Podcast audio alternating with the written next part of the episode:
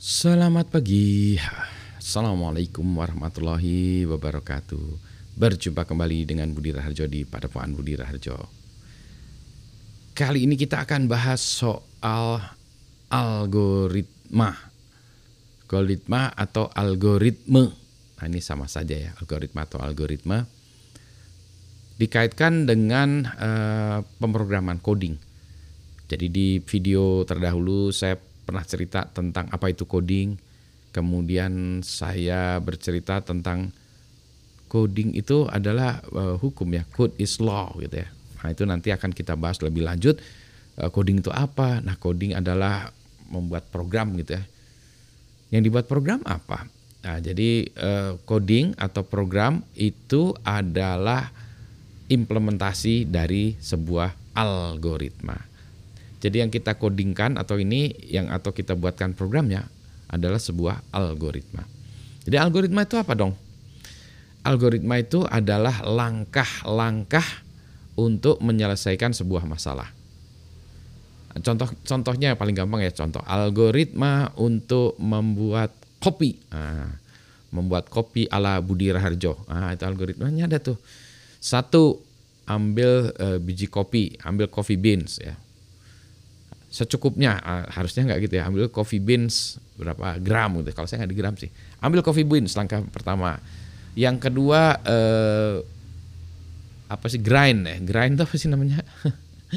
Haluskan atau bubukkan kopi itu. Nah, bisa pakai mesin gerinda atau bisa pakai yang tangan ya.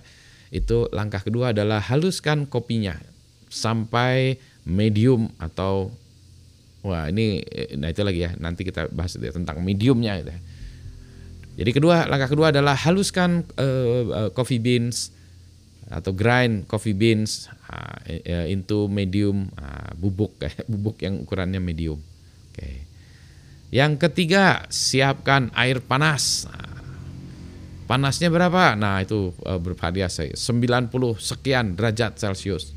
92 derajat Celcius. Wih, menit tepat 91,7 derajat Celcius. 91,7 derajat Celcius. Nah, ya eh, siapkan air panas. Nah, terus langkah berikutnya, langkah berapa ya? Empat ya. Eh, ambil tiga sendok, tinggal sendok teh mun, muncung gitu ya, tinggal sendok teh eh, kopi bubuk tadi. Harusnya di gram ya. Kalau saya tiga sendok teh, ya. atau dua setengah, dua dua setengah. Ya Nah, langkah berikutnya lagi adalah seduhkan air atau tuangkan air ke dalam gelas tadi yang sudah ada kopinya tentunya. Ya. Terus kocek. Nah, kocek uh, itu koceknya katanya ada yang melawan jarum jam gitu ya.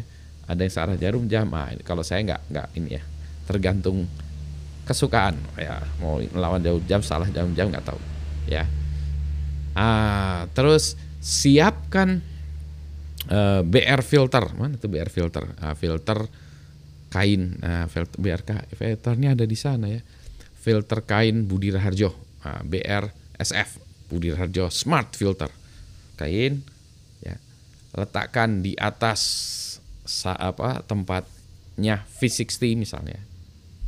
Kemudian tuangkan kopi tubruk tadi ya ke dalam saringan ini Nah, gelas di bawahnya itu nanti akan berisikan kopi yang siap dinikmati. Nah, langkah-langkah tadi itu kita sebut namanya algoritma. Langkah-langkah.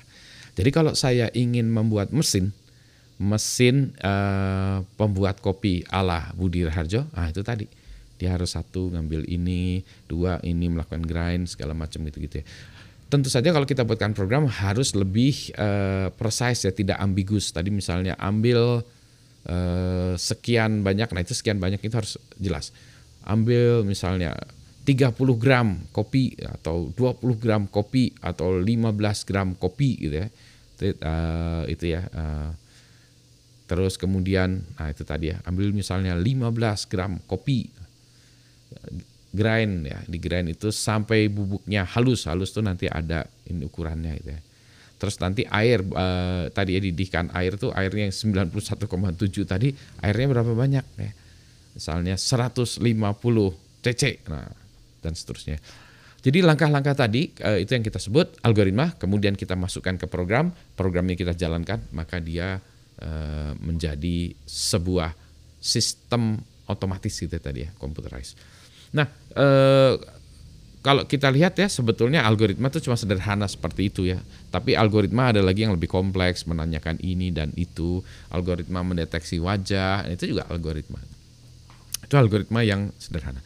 Nah, dalam uh, video sebelumnya saya juga sudah mengatakan code is law gitu ya. Jadi kode adalah law. Maka dalam video ini saya mengatakan algoritma is law ya. Algorithm algorithm is law ya. Jadi algoritma adalah hukum ya.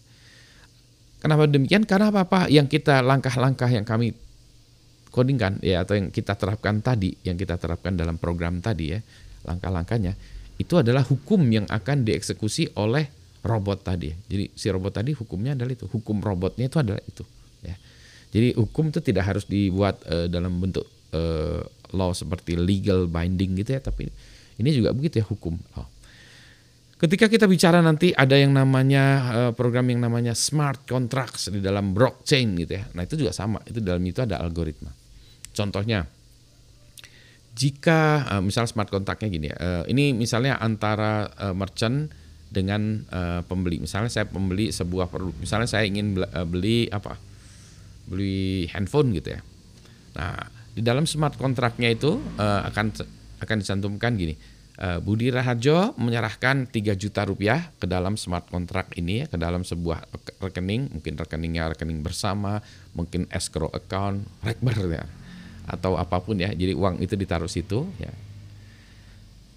Uh, uang akan tetap di sana sampai barang di, dikirimkan oleh e, merchant dan sampai diterima oleh saya. Sehingga tuh di smart kontraknya menyatakan begitu. Jadi e, uang sudah saya taruh di sana, uang akan diberikan kepada penjual jika barang sudah saya terima. Nah, smart kontrak begitu ya kontraknya.